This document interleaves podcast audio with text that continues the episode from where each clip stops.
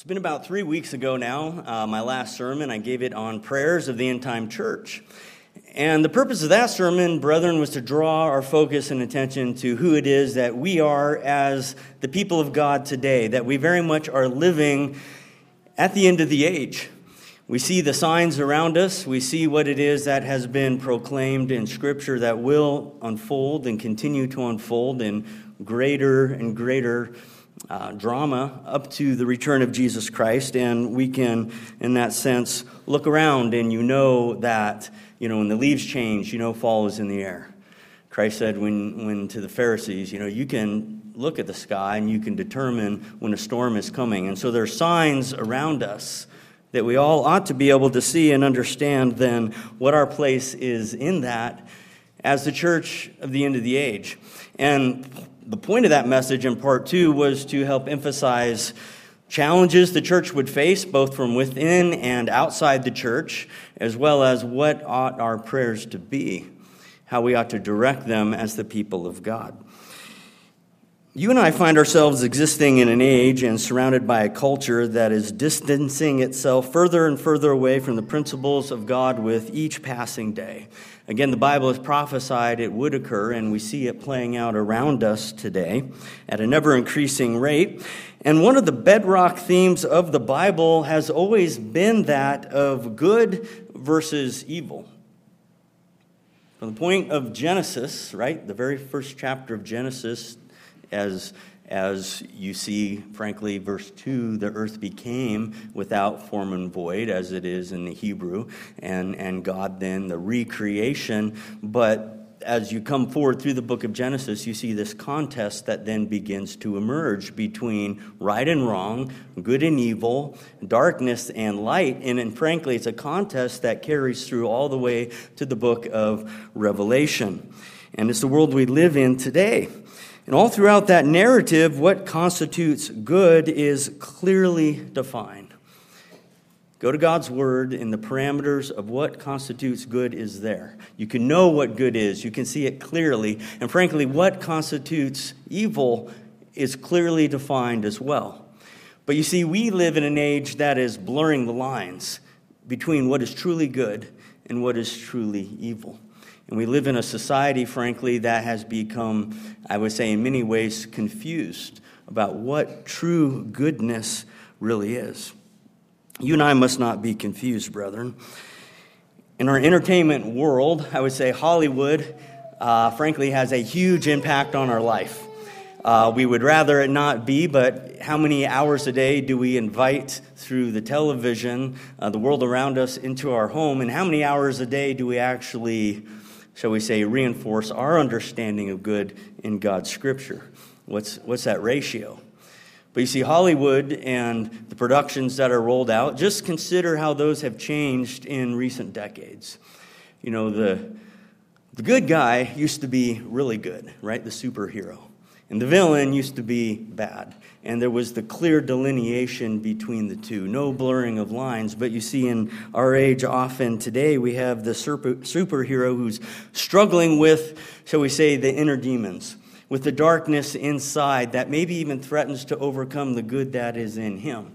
And as part of the story, oftentimes that's built in as maybe even the struggle that the good has not to be overtaken by the evil or the maybe the dark side that is a little bit again that contest within them. And we excuse it. We say okay you know that is humanity right? That is the human condition. We all struggle to overcome and do what it is that is ultimately good. But again in such portrayals good is not quite as good as it used to be. And evil well might not be quite what we think it is either right? Maybe, maybe you just misunderstand. Maybe evil just needs, you know, you need a little insight to know where it came from and why it is as it is, and then there's, there's compassion and understanding. Those lines so often now are becoming blurred. In our society, it's increasing taking what we as Christians would call good because again, the parameters of it is in God's word. God calls these things good, but our society takes them and it slaps disparaging labels on them. And that's the contest we're in each and every day in this world. God's biblical standard of right and wrong is often called intolerant, it's called judgmental. You know, there's so many standards and values that we, we hold to today, and values of morality that our country, frankly, was founded on and has lived according to for generations. Good and biblical standards that are now, again, called backwards, obsolete, non applicable today. The patriarchal family structure is often called chauvinistic and repressive, stifling women and the potential of women. Now, again, a relationship in terms of how God intended it would be wholly just and good. But as God intended it, isn't what is held up as the model in the world today. Opposition to the murder of the unborn is called anti choice and restricting of freedoms. These are all negative sounding terms, again, that are, are slapped onto what we would call, in our standing, as good which has come from God. Now, on the other side of the coin, an acceptance of all kinds of alternative views, lifestyles is referred to as being open minded, it's being tolerant, it is being understanding, very positive sounding terms. Degrading of the roles of husbands and fathers in the traditional family is often done in the name of equality. Promiscuity and perversity of all kinds is celebrated again as personal freedoms and personal choices and self expression. And the support for abortion is labeled as pro choice. Again, all of those are very good sounding words, right? To take what we would consider not to be positive and to label them in ways that sound positive, frankly, is the blurring again of the lines in the world in which we live between what is good and what is evil, what is light, what is darkness, what is of God and what is not. But what does God say about such labels? Okay, what does he say about taking what he has called good and describing it in another way? Isaiah chapter 5, we're going to begin there today. Isaiah chapter 5, God gives a, frankly, warning as well as his expression of, of what he thinks of all of this uh, to his people of Judah. Isaiah chapter 5 and verse 20, Judah themselves were called to live by a good standard which God has set forth, and yet now they're going after the gods of the nations around them, and they're caught up in idolatry and adulteries and various things that have compromised their good standing as his people. So you have this whole category of woes through the book of Isaiah. But Isaiah chapter 5 and verse 20 speaks specifically to the point I'm making today. It says, Woe to those who call evil good and good evil, who put darkness for light and light for darkness, who put bitter for sweet and sweet for bitter. You know, it's a reversal of what God said these things were, to label it in another way. And God says, Woe to those who do that. Woe is a warning. It's eventually basically saying, Look out. Look out, you who do these things. Look out, you who describe what God designed to be good, and in your perversity, call it as evil. Light for darkness, darkness for light. And again, as go the words, so go the heart, so go the actions. They're all tied in together. And so, if we're not careful, the same mindset can creep into the midst of the church of God as well. The blurring of the lines between good and evil, the outright reversal of what constitutes absolute and pure good, and absolute and pure evil or wrong. God has set the standard in His Word, and He has said it clearly. But you see, as goes the world, so kind of at a distance behind goes the church in many ways. And it's, it's not like it's good enough to just keep your distance. You can keep your distance on the steady slide down along with the ways of the world. Indeed, the distinction between the church of God and the world, the gap should be widening more and more as we hold to the truths of God at the end of the age. To consider good to be evil and evil to be good and to act upon them as such is an abomination to God. And indeed, the Bible shows that the opposition to standing on good and not backing down, that opposition to your life and your convictions and your morals will only increase as the end of the age progresses. Notice the Apostle Paul's words to Timothy, 2 Timothy chapter 3 and verse 1. 2 Timothy chapter 3 verse 1 Paul gives us some insight actually into what the mindset will be of the age just prior to the return of Jesus Christ. And I think you'll see some familiar points. 2 Timothy chapter 3 and verse 1 Paul says, "But know this that in the last days perilous times will come, difficult times, stressful times, challenging times will come." It says, "For men will be lovers of themselves." Lovers of money, boasters, proud, blasphemers, disobedient to parents, unthankful, unholy. It's describing so much of the current age we live in. But the point is, it's going to continue to get worse. Verse 3, it says, unloving, unforgiving, slanderers, without self control, brutal, notice, despisers of good. Paul says, in the end times, people would be despisers of good. They would look down at good, they would ridicule good, they would mock good. Frankly, they would go after those that would stand up for the good of the truth of God. Verse 4 traitors, headstrong, haughty, lovers of pleasure rather than lovers of God, having a form of godliness but denying its power. Okay, we say we are religious, we say we worship God, but we do something aside from what He laid out as the standard. Having a form of godliness, denying its power, and from such people, Paul says, turn away. He says, Don't even associate with these people. Don't keep company with them because bad company corrupts good morals. So, what's the antidote to this mindset? If this is the age in which we live, and the mindset is that those around us would be despisers of good, go after the good, what's the antidote then? What should our perspective be as the church of God? Well, again, the Apostle Paul gives insight. Titus chapter 1.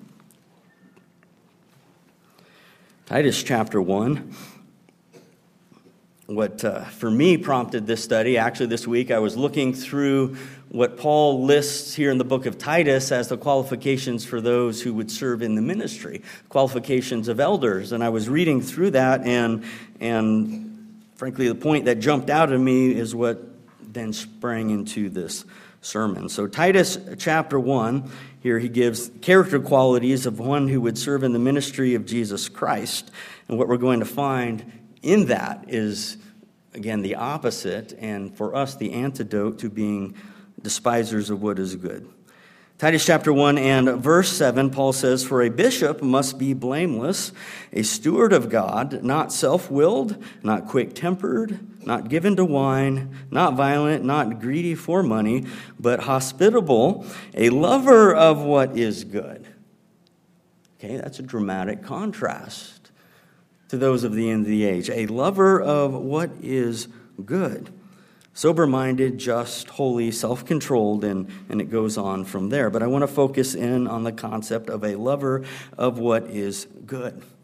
You see, these qualifications for an elder, frankly, are the qualifications for all of us as a Christian. Right? Someone who is to be ordained into that position would be someone who is living it as an example to the flock. They're apt to teach. But the point is, this is what we're all to be developing in our Christian lives today, and a lover of what is good is a quality that Christ means to grant in growing measure to his whole church. You and I must be people who are lovers of what is good. And as we come to the end of the age and good is being despised and ridiculed and the definitions are being changed, you're going to get swept right along with it unless you are a lover of what is truly good? Are you and I lovers of what is good? And that is the title for my sermon today Lovers of What is Good. That is the antidote to despisers of good. The Greek here is actually kind of interesting. The word translated to this phrase, uh, a lover of what is good, is philogathos. It's spelled P H I L A G O T H O S, philogathos, and it literally means loving goodness. Somebody that sees good and they love it. Loving goodness, loving what is good. And it involves knowing what is good and it's maintaining an intimate relationship with and rejoicing in what is good. Again, it's the opposite of how the Apostle Paul characterized the mindset of the last days in 2 Timothy 3 3. That Greek word was aphilagathos.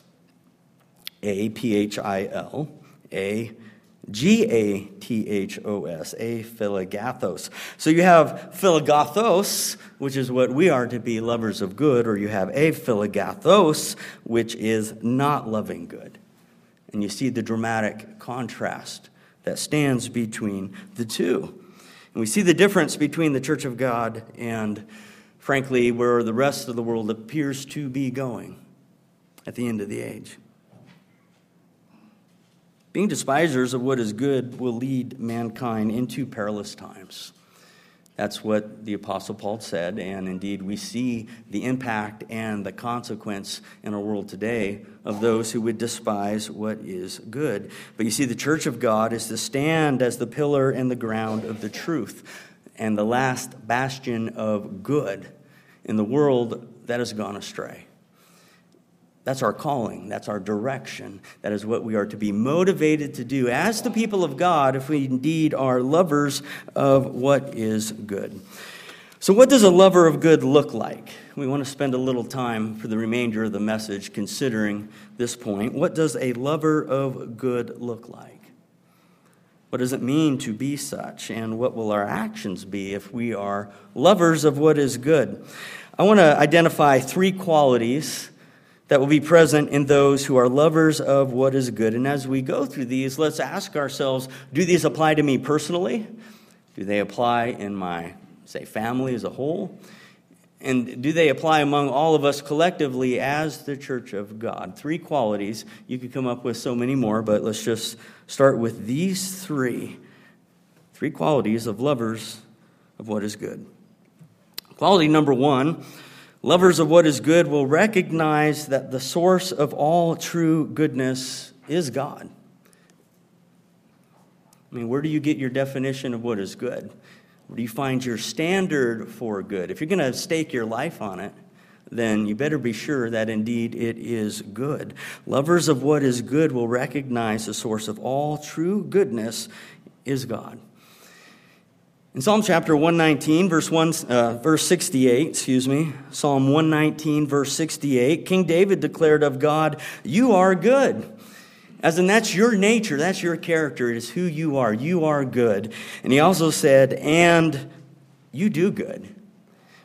As in, that's the work of his hands. That's what comes forth from his character. He says, You are good and you do good. And the fact that God is good means that he has no evil in him at all.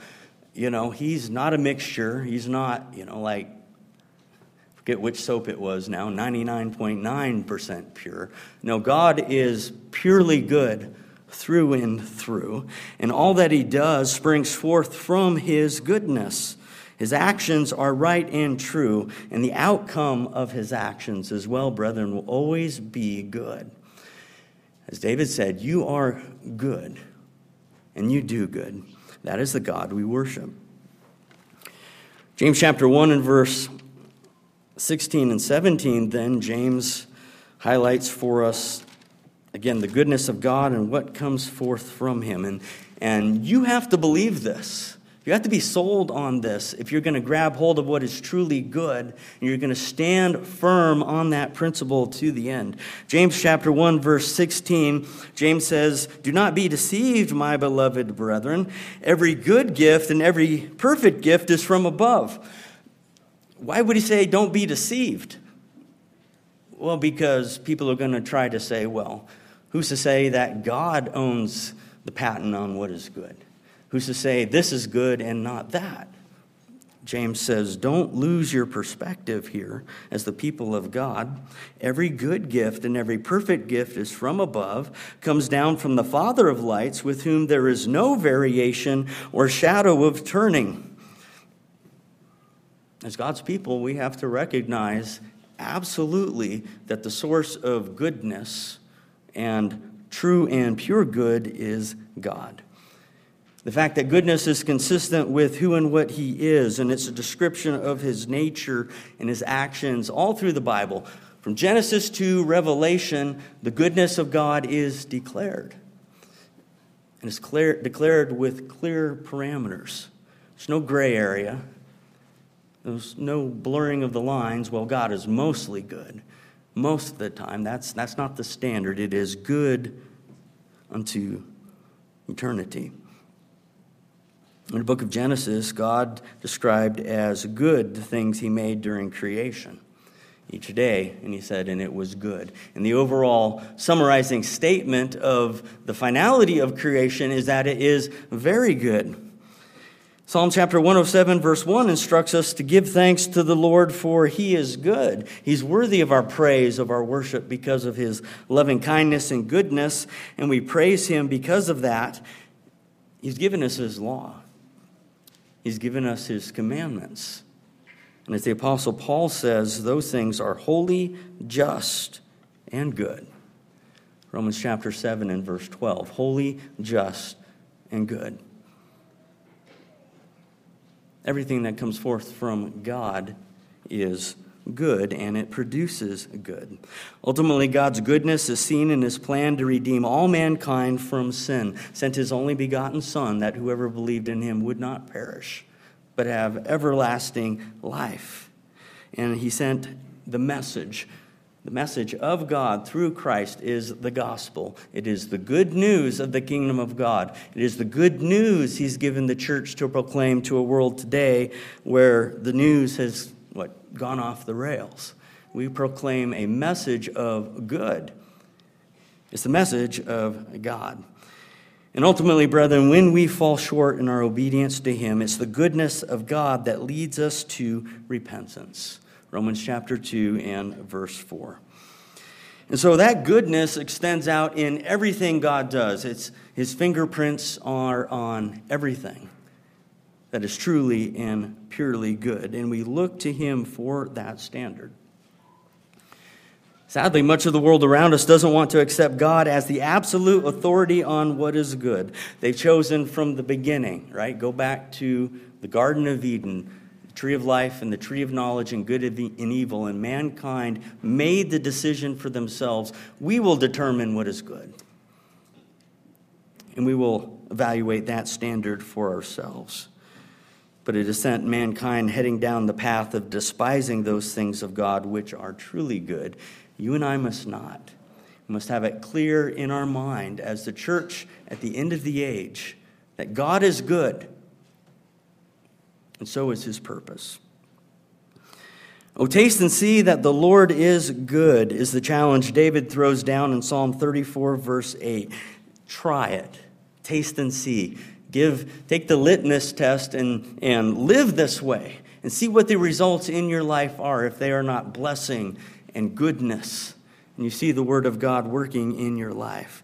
Give God the chance to prove Himself to you and draw close to Him in relationship, and you will experience the goodness of God for yourself. Blessed is the man who trusts in Him.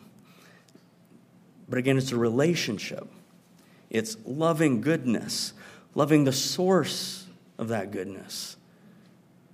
In anyone and anything we love, we will build a relationship and we will fight to defend that relationship. And we will stand, frankly, proudly in the benefit and the fruit of that relationship. Additionally, you and I have the goodness of God sitting on our laps today, don't we? This is His inspired word. This is this is the mind of God, the thought of God, the instructions for living according to goodness that He's had recorded for each and every one of us. Again, I read, or at least cited to you, the first half of Psalm 119, verse 68, that said, You are good and you do good. The second half, which I did not quote, says, David asks of God, Teach me your statutes. He says, You are good, you do good, now teach me good. Teach me your laws, your ways, your statutes, that I may live, that I may apply good to my life as well.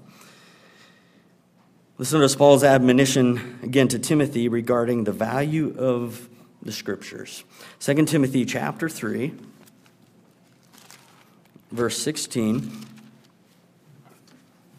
Again, this is still part of identifying the true source of goodness. This is the standard of our lives.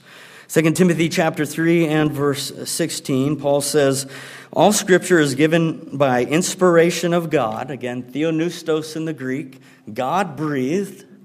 God literally, by his spirit of inspiration to the prophets, to the apostles, to those who recorded these words, these are what he has given for us by inspiration of God, and it's profitable for doctrine, reproof, correction, for instruction in righteousness, that the man of God may be complete, thoroughly equipped for every good work.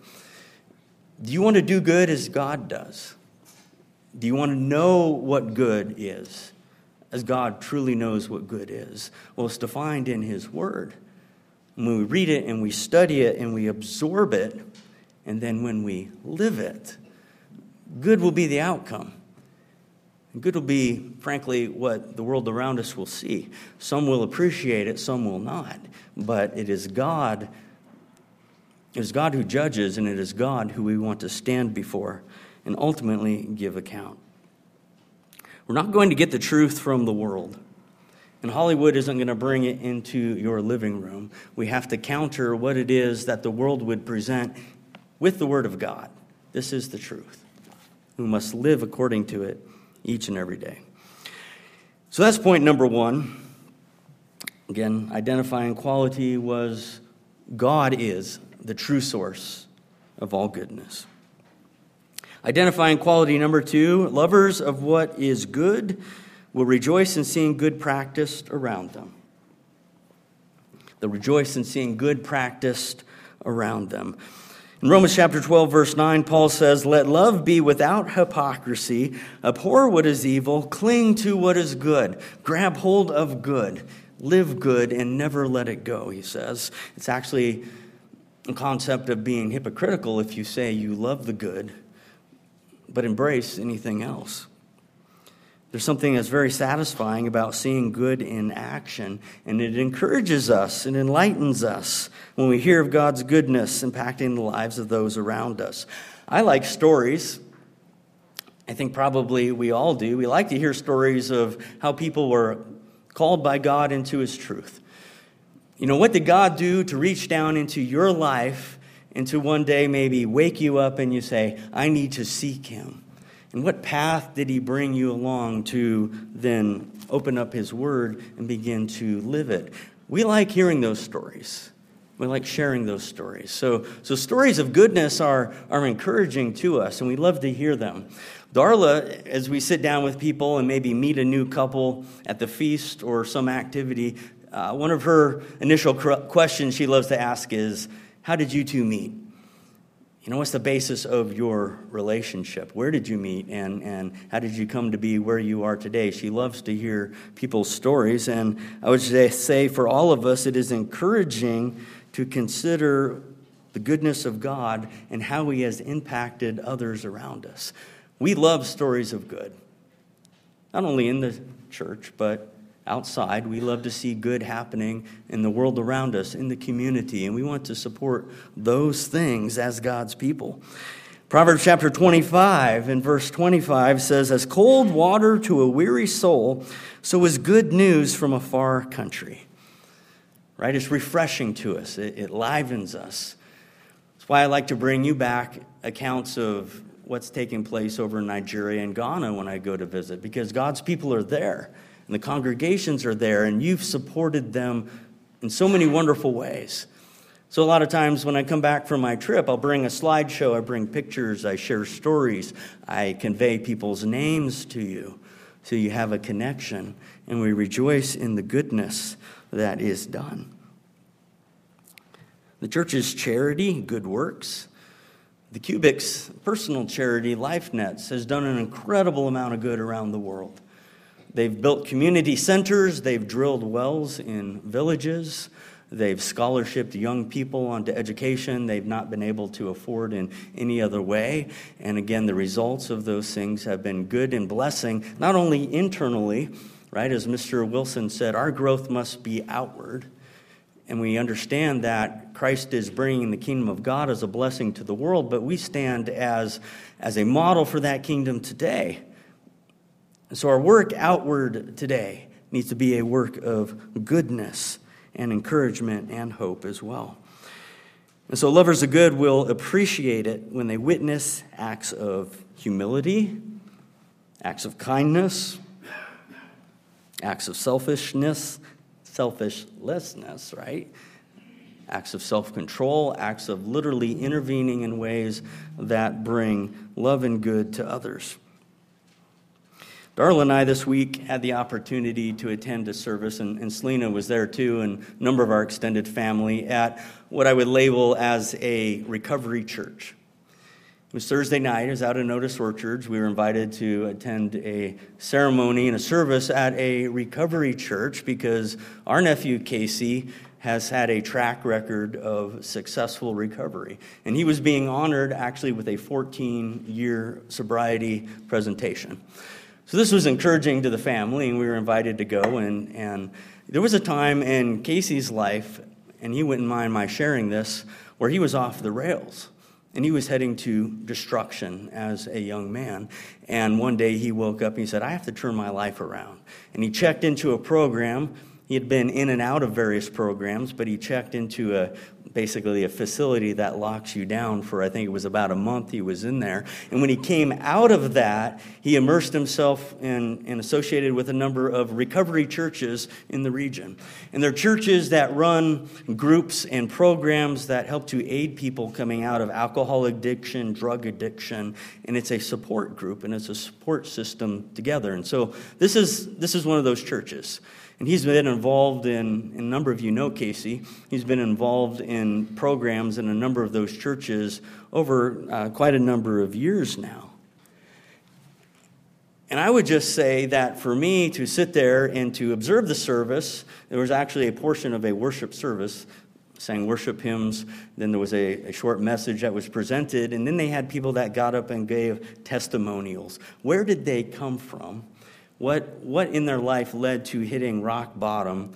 And what was it then that helped to lift them up again? Of course, God gets the credit through these, through these programs. But to sit there and to listen and to consider and to see the awards that were given out that night, they had coins. Generally, what they hand out is coins, right? So they had a coin for one day. This is one day of sobriety for you come, you know, get your coin, right? That's where it started. One day, six months, one year, five years, 10 years. Again, for Casey, it was 14 years. And I would just have to say, when I evaluated what was taking place, I said, there's, there's good being done here good for these people, good in the community. You know, we would not necessarily maybe agree with all the doctrine in terms of some of the biblical standing that they teach, but let me just say there's a program of support to help people in ways that were good that, frankly, we're not equipped to offer in this church. If somebody has a struggle and a problem, we will certainly seek to support them the way they need supported, but these are focus groups in that way. And I could hand them, right, a booklet on the fundamental beliefs of the United Church of God. Well, that's a small sliver of the pie, but they need support and encouragement in a specified way. So I'll just say, I sat there and I said, you know, this, this is good and this is praiseworthy. And we should rejoice in seeing where there is good being done. Again, sometimes the approach is maybe a little differently than what we would take. And I would not say, for example, that it was the call to righteousness, but it was the call to recover in your life and move forward in a productive way. And I do believe that is, that is pleasing and good. And so, again, we should rejoice in those things. I'm very proud of our nephew and the good he's done. He's sponsored people over the years since recovering himself, and he's actively involved. He's got a name around Spokane for all the years that he's been involved in this process and his success story.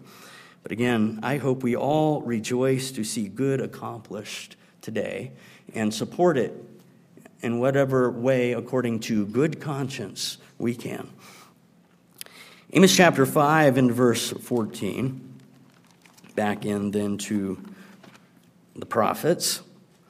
It's interesting to me how many, how many of the prophets declare the goodness of God and indeed our focus. Amos chapter 5 and verse 14 says, Seek good, go after it, okay? Seek the good. It's not like you wake up every day and think, well, if I wander randomly through life, what's going to find me? No, you go after the good. You find the good and you grab hold. The message is seek good, verse 14, and not evil, that you may live. So the Lord God of hosts will be with you as you have spoken. Verse 15, hate evil, love the good Establish justice in the gates. It may be that the Lord God of hosts will be gracious to the remnant of Joseph. And so we seek to establish what is good, justice within the gates, wherever, wherever your gates may go, whatever circle of influence you have in the home, in the community, at work, seek justice, seek to do good, and make an impact in a positive way. The Apostle Paul encourages us in 1 Thessalonians 5 21 and 22. He says, Test all things. Again, the litmus test. Does this measure up? Test all things, hold fast to what is good, abstain from every form of evil. And such individuals that do those things will seek after and find the good things that are happening around them. They'll grab hold of them, they will support them, they will rejoice in them. And in that expression, the character of God's goodness will shine through them as well.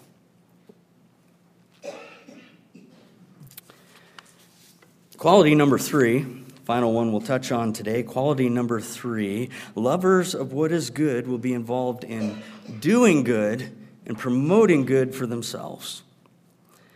Lovers of what is good will be involved in doing good and promoting good for themselves. In other words, they will be active participants in the good. You know, roll up the sleeves, get your hands dirty in a good way, go to work, uphold the good, be a shining light in the world in which we live. It is said that a man's heart is revealed by what he loves. And so, whatever a man loves becomes his passion. It becomes the thing to which he ascribes then great value, and from which he derives great pleasure, and for which he will labor long and hard, he or she. You're going to go after and pursue and do what it is that is your heart's passion. And such will dominate his thoughts, motivations, and such will determine his priorities. What are our priorities as the church of God? What do we love? I hope we love goodness and the goodness of God that will shine forth no matter what the world has to say about it. Because our desire and what we would pursue is what God has to say about it. And He says, truly, what is good. Micah chapter 6 and verse 8.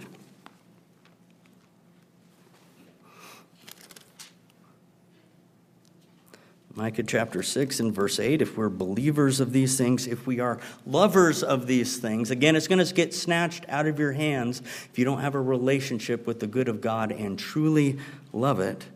But if we do, we will be those promoting and doing good. Micah chapter 6 and verse 8 says, He has shown you, O man, what is good. God has shown you what is good. And what does the Lord require of you? But to do justly, to love mercy, and to walk humbly with your God. Loving good means that we're going to be practicing these things to the glory of God, and that it will be not only His identity, it is our identity, because we are His people. We have His Spirit. If you want to go back to, in your mind, the source, right? It's God is the source. His word is the source because it is His instruction, but He's also given us His Holy Spirit. And the fruit of that Spirit, among other things, is goodness. So the nature of God in us, dwelling by His Spirit, will lead us to act upon the goodness He has shown us. 1 Peter chapter 3 and verse 8.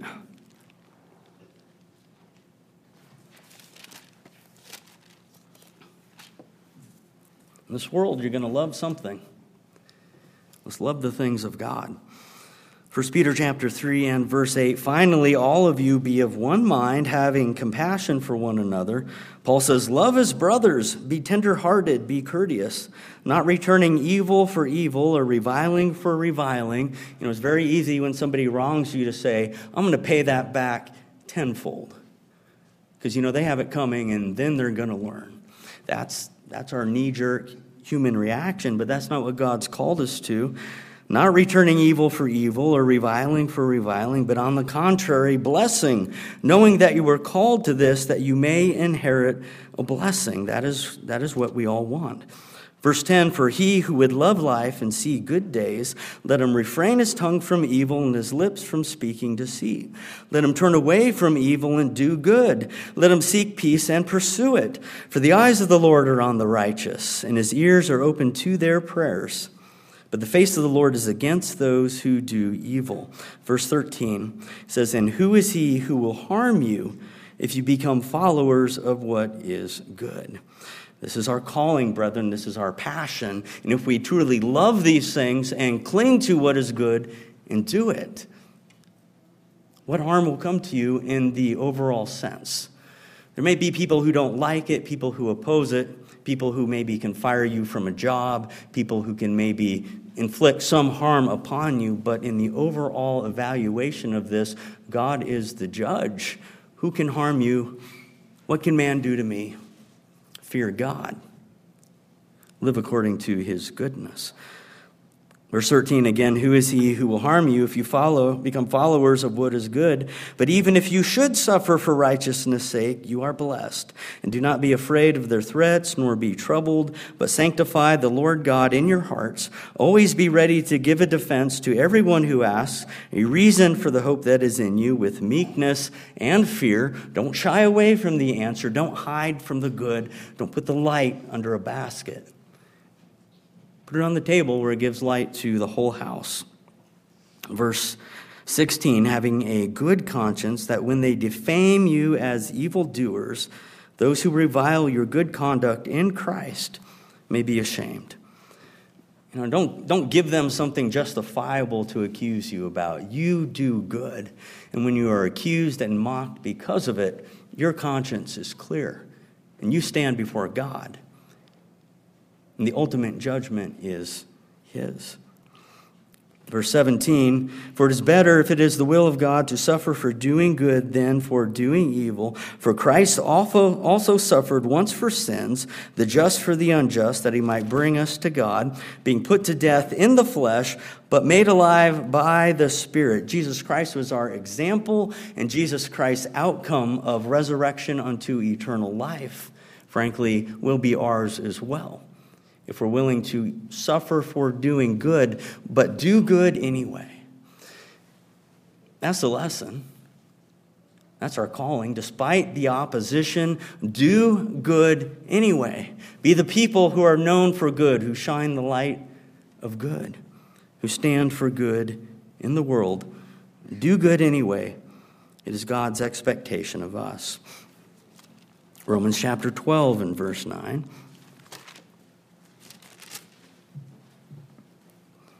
Romans chapter 12, verse 9 let love be without hypocrisy. Again, we're talking loving the goodness, so let's not be riding the fence on this or, or graying, the, graying the distinctive lines. Let love be without hypocrisy. Abhor what is evil. Cling to what is good. Be kindly affectionate to one another with brotherly love, in honor, giving preference to one another. Not lacking in diligence, but fervent in spirit, serving the Lord. Rejoice in hope, patient in tribulation, continuing steadfastly in prayer, distributing to the needs of the saints, given to hospitality. Bless those who persecute you. Bless and do not curse. That's the challenge, isn't it? And sometimes the struggle. Somebody wronged you unjustly. God says, Let me handle that. I will do it. And in the end, the outcome will still be good. Verse 13, distributing to the needs of the saints, given the hospitality, bless those who persecute you, bless and do not curse. Rejoice with those who rejoice, weep with those who weep. Be of the same mind toward one another. Do not set your mind on high things, but associate with the humble. Do not be wise in your own opinion. Repay no one evil for evil. Have regard for good things in the sight of all men. And if possible, as much as it depends on you, live peaceably with all men. Paul says, Beloved, do not avenge yourselves. Rather, give place to wrath, for it is written, Vengeance is mine, I will repay. Therefore, if your enemy is hungry, do good anyway.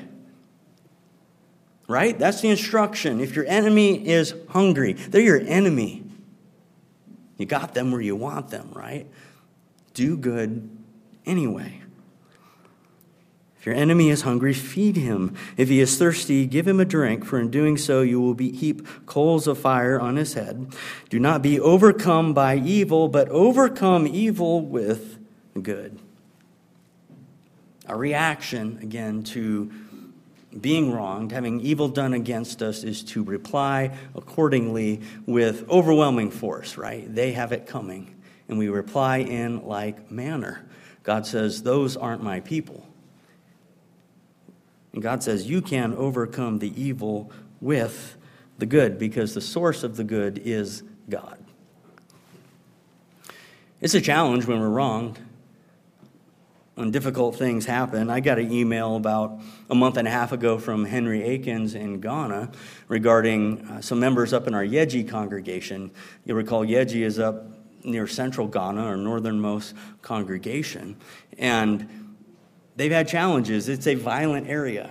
And we've had church members assaulted in Yeji. Yeji is the place where we have the tractor program, right? A number of you and a number of others have helped to support. We had a fundraiser and we purchased a tractor for the Yeji group because most of them are farmers and they work by hand. We're seeking to increase their production. They can hire out in the community. They can make income for themselves. And frankly, it benefits the church as well, ultimately. So this tractor was purchased. Uh, donations were made, donations for new tires, so new tires were put on. This tractor was brought into working order and in very good condition. It was delivered to the brethren in Yeji. And with the additional funds, they were looking around. They purchased the plow, disc combo, but that, that's useful in a certain season. But you need the harvester and you need the trailer as well to bring in the crops and to, to haul them to market. And so they were looking around and they found a harvester and a trailer that was for sale at a rate they could afford, and they purchased it there on the outskirts of Yeji. And one morning, three men of our church congregation uh, climbed onto the tractor and they went out, I think it was about two hours out and around by tractor speed, out around Yeji and out, and, and they picked up the harvester, they loaded it in the trailer, and they're on their way back, and it's becoming dusky, getting towards nighttime. And a gang of armed men stepped out on the road right in front of the tractor, and they, they stopped the tractor Again, they were armed. They make them, made our members get off the tractor, lie on the ground, uh, took their phones off of them, and under duress made them reveal their passcodes for their phone, for their electronic wallets. They emptied them out of, of their resources. They took their phones. They drained the oil out of the tractor on the ground, and they drove away. So we thank God nobody was hurt. Okay, but now you have this evil, and what's your response? I can tell you what my response felt like when I heard, but we're all a work in progress, right? But what is our response to those things? These guys got up, they dusted themselves off. They was a light across the field, hiked over there was a, a house. Farmer and his family there put them up for the night let them use the phone and help to get them on the way in the morning, and they were able to return home, and, you know, things are well. I took some funds that had been donated, and I told Henry replace their phones, try to set them back on their feet again. But you see, you don't overcome evil by reviling with more evil. God is the judge, God is righteous. And God says, Vengeance is mine, I will repay. We have to be good with that. And we have to carry on and do good anyway. It is, brethren, what we've been called. Don't overcome evil with more evil. Overcome the evil with good. Let's conclude in Galatians chapter 6 and verse 7. Galatians chapter 6 and verse 7. I hope we're understanding that the good is coming ultimately. When Jesus Christ returns as King of Kings and Lord of Lords, the Bible shows it will be a time of woe for this world. There will be a climactic battle at the end of the age to establish the kingdom of God. But the fact is, brethren, it is good and righteousness that is being ushered in.